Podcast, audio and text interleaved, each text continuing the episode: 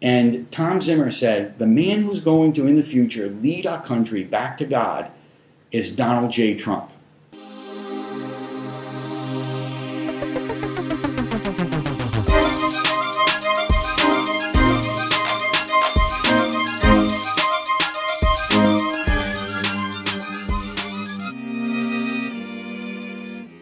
If someone were to tell me 10 years ago that Donald J. Trump, the multimillionaire celebrity playboy, would be the president of the most powerful country in the history of mankind, I would laugh in your face, as most would, and as most did. From when he first burst onto the political scene to when he began rising as a prominent Republican candidate, everyone everywhere laughed at him, laughed at his chances. What they didn't know was that he wasn't just anybody. He was an experienced, savvy, charismatic businessman with over $4 billion to his name. Numerous celebrities, including Barack Obama, drastically underestimated this man's chances, and perhaps with good reason. You know, he never had political or legislative experience, which begs the question how much political or legislative experience do you need to be presidential caliber? From Donald Trump's first experiences and rallies, he drew division by calling Mexicans rapists and criminals. Or did he? He mocked a handicapped reporter for his disability. Right? He did. Or did he? To me and many others, he did at the time. You know, this is what this is what we saw, this is what I saw, or at least this is what we were shown by the news, by the media. You know, surely they have no reason to lie, right? And I have no reason not to trust them. They are the news. But nevertheless, you know, many came to this conclusion that he is a racist and an asshole for these things that he said and of course, the, these these clips, these sound bites, that's clear evidence, right? Uh, I personally kept this opinion, mostly because I never took interest into politics enough to do my own research or even watch a full unedited Trump speech. But why would I? You know, why would I want to listen to someone who's obviously a racist douchebag? I mean, who would want to sit through that, right? And this is where most stop, right there. You get fed a few edited clips and quotes by a news outlet that any citizen trusts is factual and we never question the validity of these clips or sound bites. What's missing, though, is a context, and this happens to be very crucial in, in realizing the truth. This is the classic lie by omission. You're lying by omitting a, a, a crucial part of the context of the truth. I am Mexican American. Um, I say Mexican first because my parents are Mexican, both of them are Mexican, and then American uh, because I was born here. Um, I can also say I'm American. You know what I mean? Uh, I speak Spanish. I go. I have visited my family in Mexico. Um, so what he said about Mexicans uh, first hit hit a chord with me. Obviously, I was on the side of fuck Trump at the beginning, um, as all were. You know, he's a racist piece of shit. Why would he say that about all Mexicans? Of course. I mean, if he says something about all Mexicans, then then that's that's obviously racist. So I, I had that conclusion for a long time until I kind of came to this realization about the context in which he said it and that he wasn't talking about all Mexicans, nor was he talking about legal immigrants. This is what he said about Mexico. And I quote The U.S. has become a dumping ground for everybody else's problems, and these aren't the best and the finest. When Mexico sends its people, they're not sending their best. They're not sending you. They're not sending you. They're sending people that have lots of problems and they're bringing those problems with us. They're bringing drugs, they're bringing crime, they're rapists, and some, I assume, are good people. But I speak to border guards and they tell us what we're getting. They're sending us not the right people. It's coming from more than Mexico. It's coming from all over South and Latin America. End quote. So, now he refers to Mexico sending its people as the Mexican government, right? Mexico sends its people. Um, if these immigrants were legal, they would not be sent. They would be coming over by their own will. So the people he speaks of are clearly illegal immigrants. Um, and again, we, you know, if you're a first generation immigrant, you've had experiences where perhaps people in your family or you know people who have come here illegally, built a life here, um, and then were granted citizenship uh, with with due time. And obviously, you have to feel for for people who come here just to work, come here to grow a family for better opportunity obviously this country has to be the best country in the history of man if people are coming here in swarms to live here for, for better economic opportunity. So make no mistake. However, um, this is obviously the first thing that turns Hispanic people off about him, right? Um, if he said this um, about Mexicans, and especially if you take it out of context, but he said numerous times that he welcomes immigrants if they come here legally. Um, especially, I mean, if people watch Telemundo or Univision, where it's just a battering of Trump's image.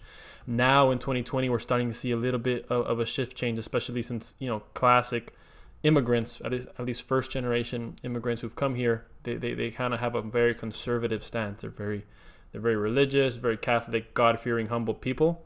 Um, and you know anything that has to do with pro life and and um, the supporting of, of their Catholic Church, they're they're on board. And if even if that has to do with voting for Trump, they'll do it um, because their their religion is, is is is much more important and the protection of it. So again, you know, I'm not justifying the specific words uh, that Trump chose to address the country's border concerns, but we must know the underlying intention that he has. If he truly believes that most Mexican people are criminals, then that would obviously be racist. Um, however, he clearly means specifically people by the, who the Mexican government do not want in their community, and instead chose to quote unquote throw over the border, right? Send them. Uh, while there's no physical proof of this other than the Border Patrol sentiment, this has been seen countless times in history where governments send people as refugees to other countries. A prime example of this would be the waves of Cuban citizens exiled from the newly in power communist regime of Fidel Castro in 1959. Any supporters of the previous government or wealthy people whose property had been confiscated by the government were exiled to Miami, Florida. This from a PBS.org article. That's true. This is all true. As for the mocking of a handicapped reporter, the gesture that Trump made has been his go to mocking gesture for other non handicapped opponents before. I've seen this, I watched the video. Of course, at first uh, at first sight it seems fucked up. I mean, you have to you have to admit um, I didn't like it personally, and if it had been the only person who had who he had done this gesture to, or he had made this gesture about and mocked him for, then obviously that's enough reason to conclude that he's making fun or mocking his mental disability, right? But you know, as soon as I kind of looked into looked into this, so there's a full length video where it shows that he has used this, you know, sort of shaking arms and head motion uh, as a sort of like rattled um, reaction, right? Like, oh, this guy's rattled. This guy's rattled. Oh, he's rattled. Oh, I don't know what I said. He's rattled. He's used this for for countless opponents, even even Republican candidates. You know what I mean? It's and, and any opponent who gets rattled by a question or does not know what the fuck he's talking about. He essentially uses this motion. So it wasn't exclusive to this, um, you know, handicapped reporter which the media clearly made it seem. And that that is again a lie by omission. I knew that the media was lying by omission as soon as I saw the video. Um, as far as white supremacy, I'm not condemning it. You know, he didn't, and this is a, a part of the, the, the Confederate marches in Charlottesville, right, where there was some white supremacists present. Um, obviously, if you look at the video, if you look at the context, there were some people who who were not all white supremacists, but I believe the majority of the people um, were Confederate uh, supporters, not necessarily you know racist white supremacists, um, but you know Confederacy is a whole topic on its own, and not every person who who backs the Confederacy happens to be a modern day racist or white supremacist. Like they're, they're not just going out lynching fucking black people. You know what I mean? Uh, but he did not fully condemn this in his first speech. He did not condemn them, which personally I thought it was a mistake. You know, he should have. Conservatives like Ben Shapiro rightly criticize him for it. But he did return and fully condemn white supremacy and neo Nazis, etc., in his next speech. And he did this very clearly. Um, and he was not afraid to, quote unquote, you know, uh, alienate his base. And this is something that, that I personally admire. You know, we must fully condemn the faults of people uh, who, who, who commit these atrocities, regardless of their political stance. Who gives a fuck if you're, you know, white, Republican, black, liberal, Christian, anything? You have to call out the corrupt. You have to call out the bad, or else you're corrupting the future of this nation. You're corrupting the the future, the the nation, your children. You're corrupting all of it if you refuse to condemn the people in in in, in whichever group that you belong. You know what I mean? Call out the bad. Now, as a person, I, I mean, I don't I don't know the dude. Okay, I don't know Obama. I don't know Sanders. I don't know any of them personally. If you were to ask me before 2016 who I'd like the most, I would say Obama. and then Sanders, and oh, I mean, God forbid, Trump, right? Oh, the fuck. But Obama has a has a po- poise of you know professionalism about him. He plays it safe when needed and tells the people what they want to hear. Um, he's very articulate, you know, and he's almost like a kind, trusty grandpa. You know, it's like you trust him, of course. You know, oh, and, and he happens to be black. You know, so that's that's good. That's progressive. Bernie, I thought, I mean, man, he seems like a nice dude. He wants to help people. Good intentions, etc. Right? He wants to help the poor, etc. But then I quickly realized what help means. You know, helping the needy with other people's money. That's not nice. That's not kind. Since when is that nice? Trump says it like it is. You know, a bit like me. He's brash. He's straightforward. He's not a good politician. I think, meaning that he does not have a filter politicians have always been characterized by, by being, you know, wolves in sheep's clothing. They, they, they, they, they tell people what they want to hear. They make promises. And then once they're in office, once they have power, who gives a fuck, right? They're already in power. But this man, you know, he says it like it is. He doesn't have a filter. If you ask me, people don't want our politicians to have filters. Since when is it a requirement to have a fucking filter as a politician? Since when is it a requirement to be nice and sugarcoat things? I mean, obviously on the if I mean if you're a naive 16 year old, then okay, you know what I mean. I get why you'd dislike Trump because of the way he says things. But I mean, if you're if you're an adult, if you're a grown ass man or, or or female, you know, you know that this is the correct way moving forward. Full, uncensored, brash personality, drain the swamp, kind of shit. This dude clearly did not need to get into politics. He already had everything.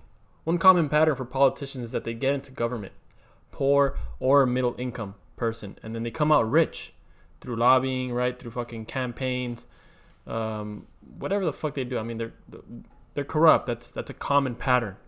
Uh, Trump was already rich. What's the point in doing this? It's clearly not the money. He was already powerful. Now relate this to the shopping cart theory that, that I brought up on, on social media if you guys follow me. Shopping cart theory states that, you know, nobody needs to take back a shopping cart. There, there, are, there is no repercussion. There is no consequence for not taking back a shopping cart. But it's the right thing to do, right? Morally, you know. So this filters out those with you know who are good or bad for society, who will do things without people asking of them, um, who will do things with no end result in mind. It's just good intentions. So Trump said it very clearly from the beginning. He wanted to drain the swamp. He wanted corrupt politicians out of government. And who better to know the power of government than a billionaire businessman who I'm sure has lobbied for government favors before? But again, if the favors are there for the taking, then don't blame the corporations for trying to st- stay ahead of their competition. Blame the government for having the power to carry out those favors. That's the root problem. Now it's 2020, and this country has taken an absolute shit. It's become very clear that one political party will risk destroying the whole economy in order to get Donald Trump out of office. This is clear. Turn on CNN or, or, or MSNBC.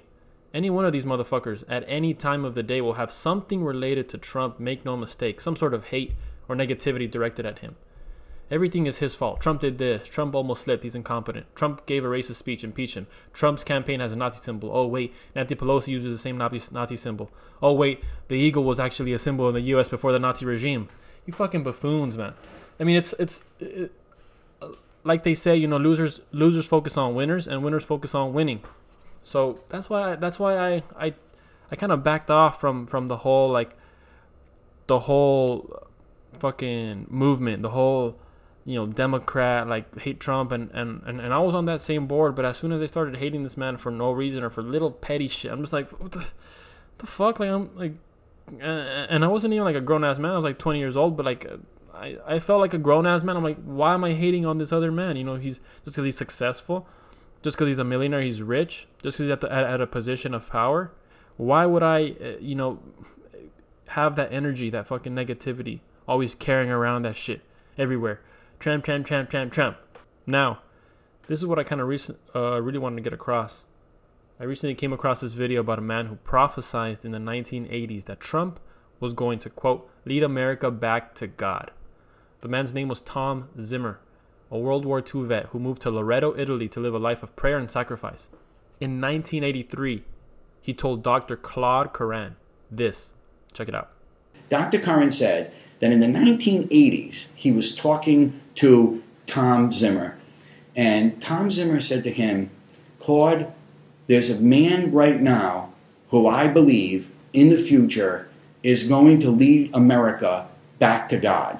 And Tom Zimmer said, the man who's going to, in the future, lead our country back to God is Donald J. Trump.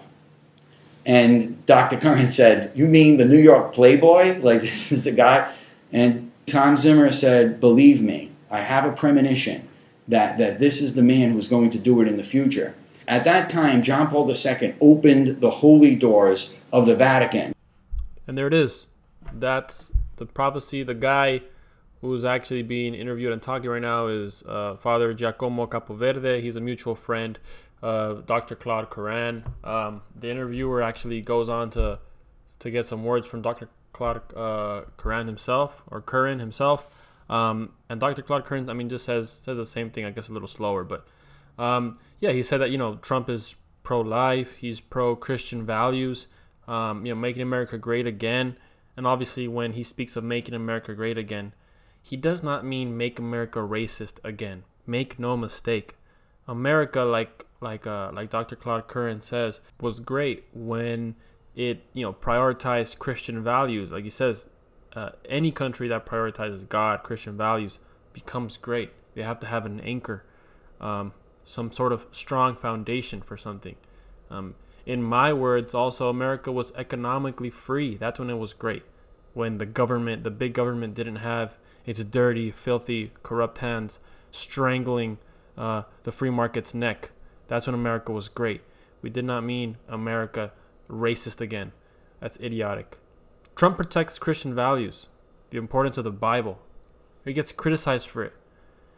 Trump praises our founding fathers for instilling a document in the Constitution so concrete, so powerful, and long standing, leading to the rise of the most powerful, richest, most diverse, most free nation in the history of man, and he gets called a white supremacist because the founding fathers owned slaves.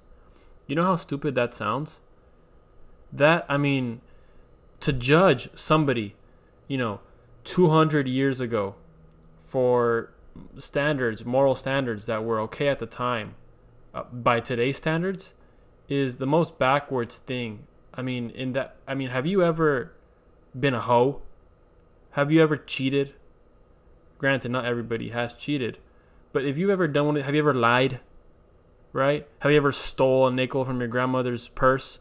I mean, it's like, and if any great man goes on to accomplish great things, if any, you know, God-fearing man goes on to accomplish great things for his nation, for multiple people, then people 200 years later say, oh, all that is invalidated because he owned a slave, which was quite normal at the time. There were slave abolitionists who owned slaves. You know what? I made I made an argument recently that a hundred years from now, or maybe even fifty years from now, we will look back on abortion as the single largest instance of legal genocide in human history. We will look through the history album and see images of potential mothers of children scream and yell for the right to murder a baby. Scientific advancements keep progressing, and each milestone gives us new insight into the beginning of life. We start seeing heartbeats and characteristics DNA strands, etc., movement of the fetus at much earlier stages than we thought.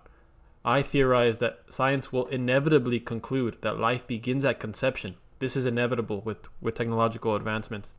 And when they do, we will look back at the women's rights movement the same way we did other historical genocides, but except the, the victims in this one never stood a chance. They never had a word, never had a chance at life, even. So that's how I feel about that. But you know, whatever you say about Trump, he's pro life.